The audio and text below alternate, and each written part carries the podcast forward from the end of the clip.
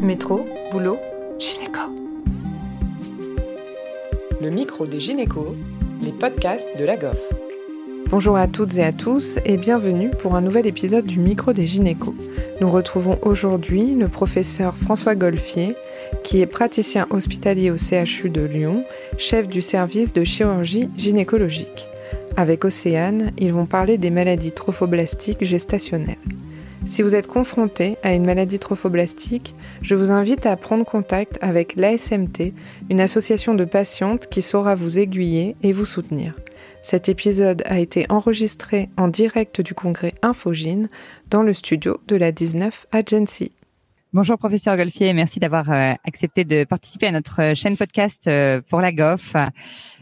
Alors déjà, est-ce que vous pouvez nous expliquer à nos éditeurs en termes de prévalence, ce que représentent les maladies trophoblastiques, les môles, mais aussi euh, les, tumeurs trophoblastiques.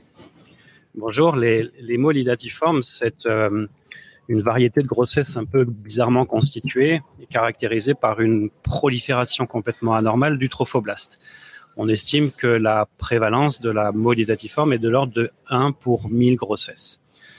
Ces môles idatiformes, on va y revenir, ont comme complication potentielle de se transformer en tumeur trophoblastique gestationnelle dans les semaines ou dans les mois qui suivent l'évacuation de la môle. Et on sait qu'environ 10 à 15 des môles idatiformes complètes, on va y revenir, peuvent se transformer en tumeur et environ 1 des môles idatiformes partiels se transforment secondairement en tumeur trophoblastique. Et en termes de prise en charge, euh, du coup, pour la molle, euh, qu'est-ce que vous, vous conseillez?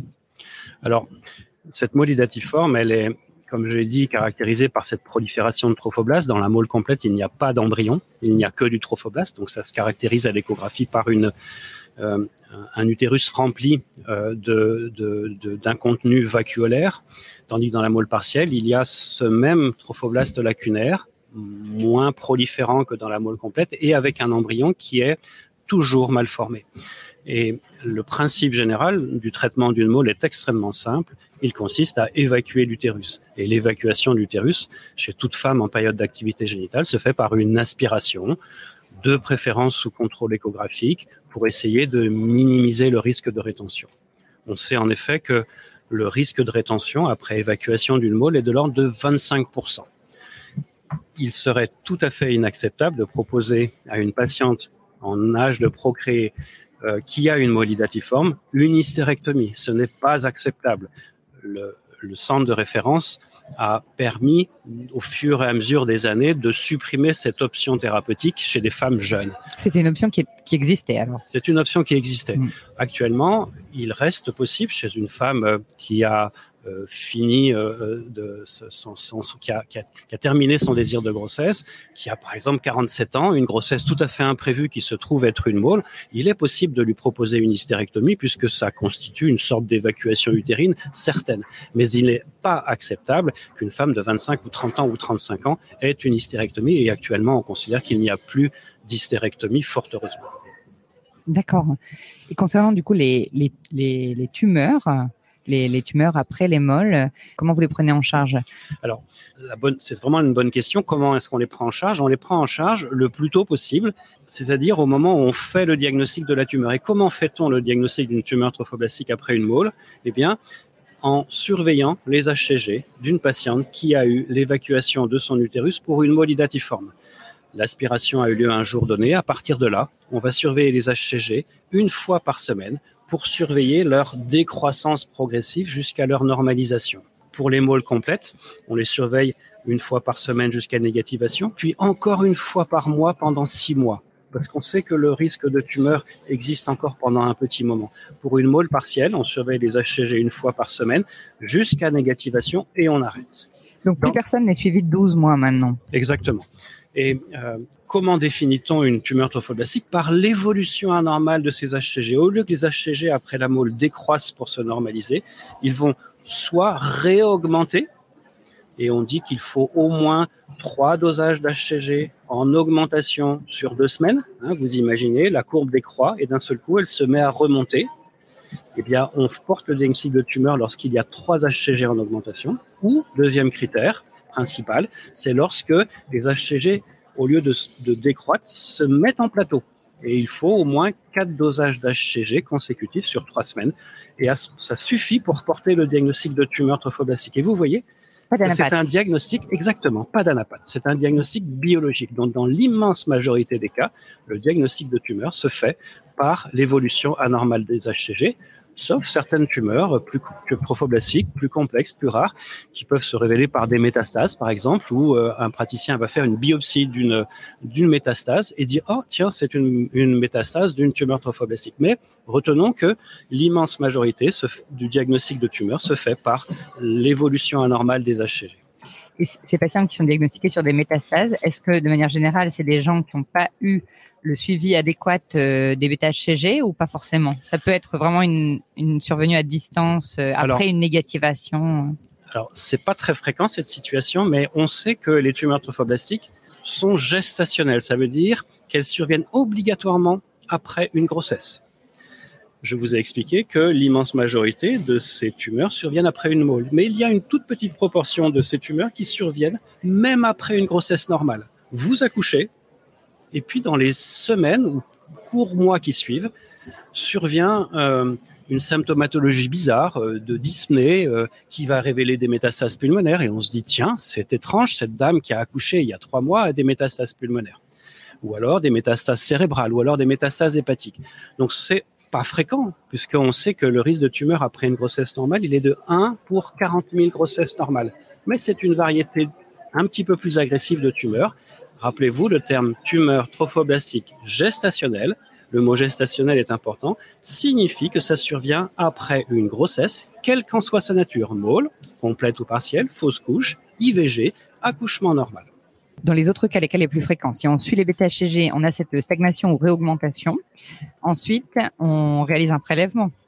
Non. Pas forcément, vraiment. même, on n'a pas besoin d'anatomopathologie, on n'a pas besoin de prélèvement. Lorsque le diagnostic est fait par l'évolution anormale des HCG, ce sont les critères de la FIGO qui ont mhm. été euh, écrits en 2000 lors du congrès de Washington. Eh bien, ça suffit pour porter le diagnostic et ça suffit pour instaurer une chimiothérapie. C'est quand même pas banal dans l'espèce humaine en médecine, d'accord? Et que faut-il faire à ce stade-là lorsqu'on a porté le diagnostic de tumeur? Eh bien, il faut savoir c'est un cancer s'il y a une extension en dehors de l'utérus. Et donc, lorsqu'on fait ce diagnostic de tumeur, il faut faire un bilan d'extension. Et ce bilan d'extension comporte de façon caractéristique un scanner thoracique et abdominopelvien, une IRM pelvienne et une IRM cérébrale pour aller chercher les localisations métastatiques des tumeurs et on. Et on sait que les tumeurs trophoblastiques métastasent de façon extrêmement fréquente au niveau des poumons. Ce n'est même pas un facteur pronostic péjoratif. Ça métastase également, et là c'est beaucoup plus ennuyeux au niveau du foie ou au niveau du cerveau. Et là on arrive à avoir des formes graves avec un risque de mortalité plus élevé. Donc ce bilan d'extension sert à évaluer la diffusion ou pas de la maladie. Et par contre, c'est pas, jamais un TEP scan, par exemple. Très bonne question. On est très ennuyé avec le TEP scan parce qu'on sait qu'il y a pas mal de faux positifs et de faux négatifs. Donc, on ne fait pas un PET scan dans le bilan d'extension d'une tumeur trophoblastique. On le réserve dans certaines situations, mais actuellement, ce n'est pas clair, mais ce ne fait pas partie du bilan d'extension. Notre objectif avec le bilan d'extension, c'est par l'imagerie standard, je vous l'ai dit, hein, scanner thoracique, abdominal, IRM pelvienne et cérébrale, c'est de rechercher les localisations. Alors, la tumeur trophoblastique, elle se développe à partir de l'utérus. Hein, donc c'est un peu comme le cancer de l'endomètre, ça va proliférer dans l'épaisseur du myomètre. Ça, c'est la localisation primitive. Et puis ça peut diffuser. Ça peut diffuser particulièrement vers le vagin. On peut avoir une métastase vaginale ou vulvaire quand on examine les patientes. Quand on prend le temps de les examiner, on peut voir un nodule violacé au niveau de la vulve. On dit qu'est-ce que c'est que ça? Surtout pas faire de biopsie parce que ça saigne beaucoup.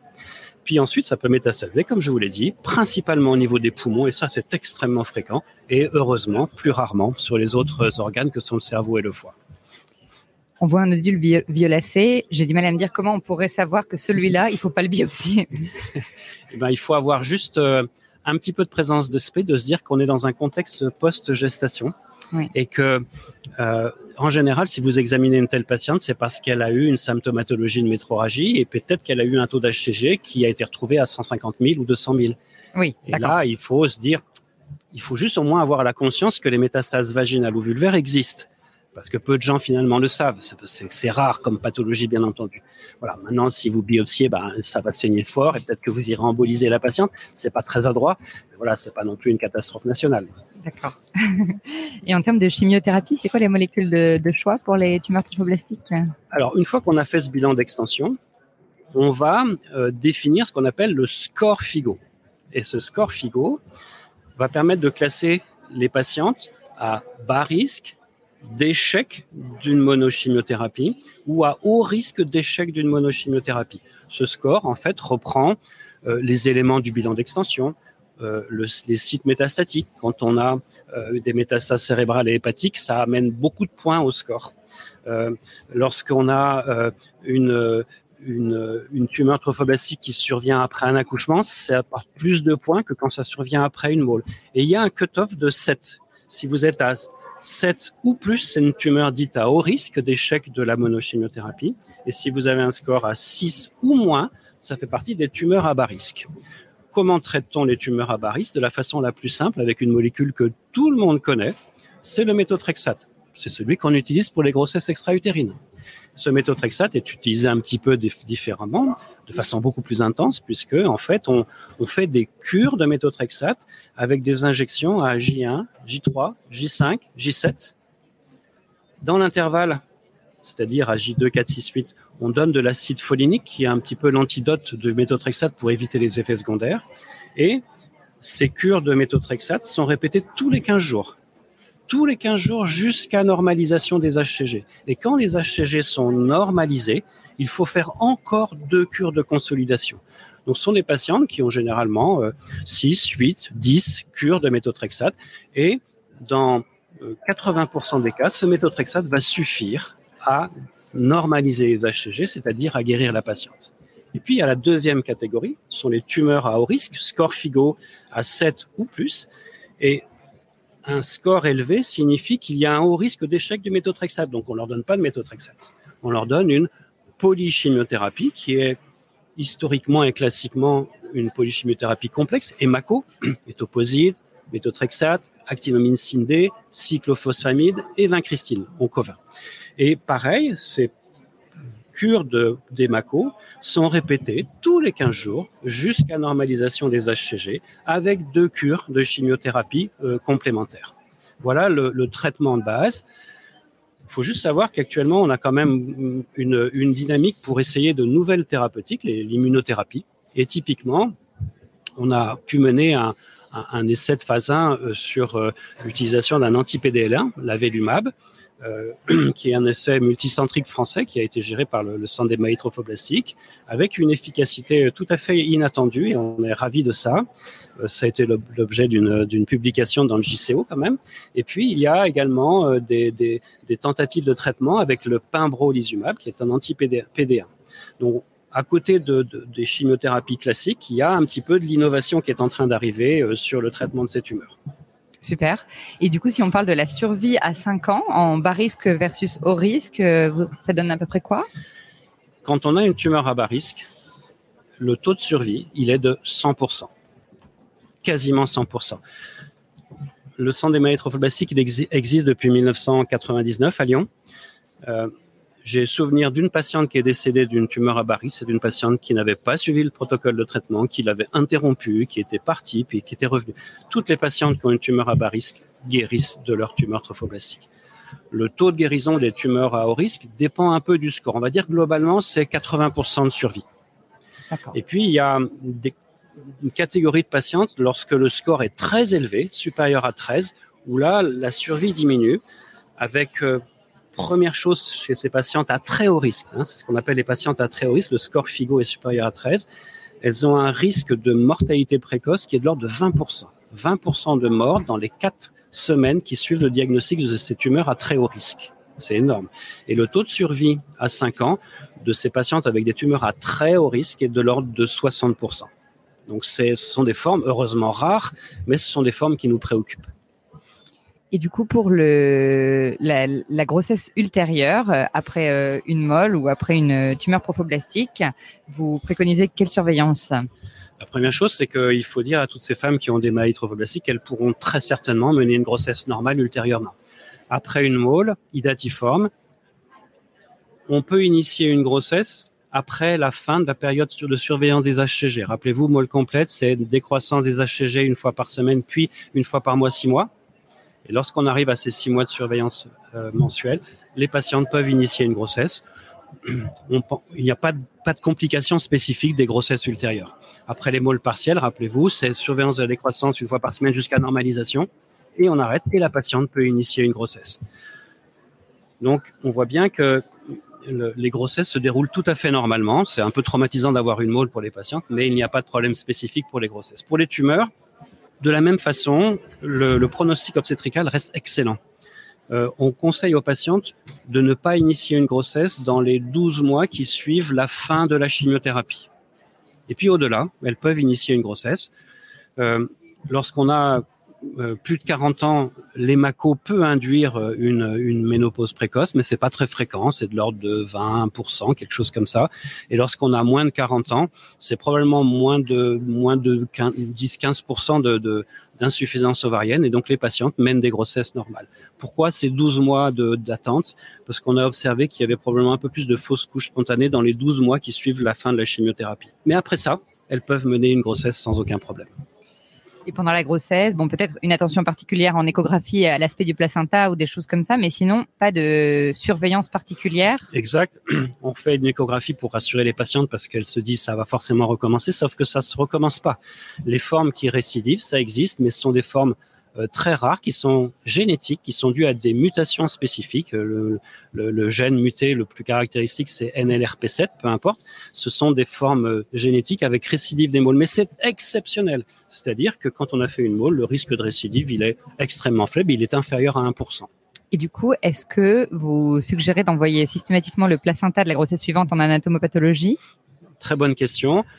On le recommande effectivement, de, de, faire un examen macroscopique du placenta, parce que parfois, exceptionnellement, on pourrait trouver dans le placenta un choriocarcinome. Macroscopique, donc par l'accoucheur, par exemple. Par exemple, si on peut avoir un œil très attentif, on peut dire tiens, il y a une petite masse bizarre dans le placenta, et euh, ça pourrait être un choriocarcinome, puisqu'on n'a pas parlé des formes histologiques, hein, mais dans les tumeurs, il y a principalement les môles invasives, c'est la môle qui va grignoter le myomètre, et puis il y a les choriocarcinomes qui sont beaucoup plus agressifs et qui donnent beaucoup plus de métastases.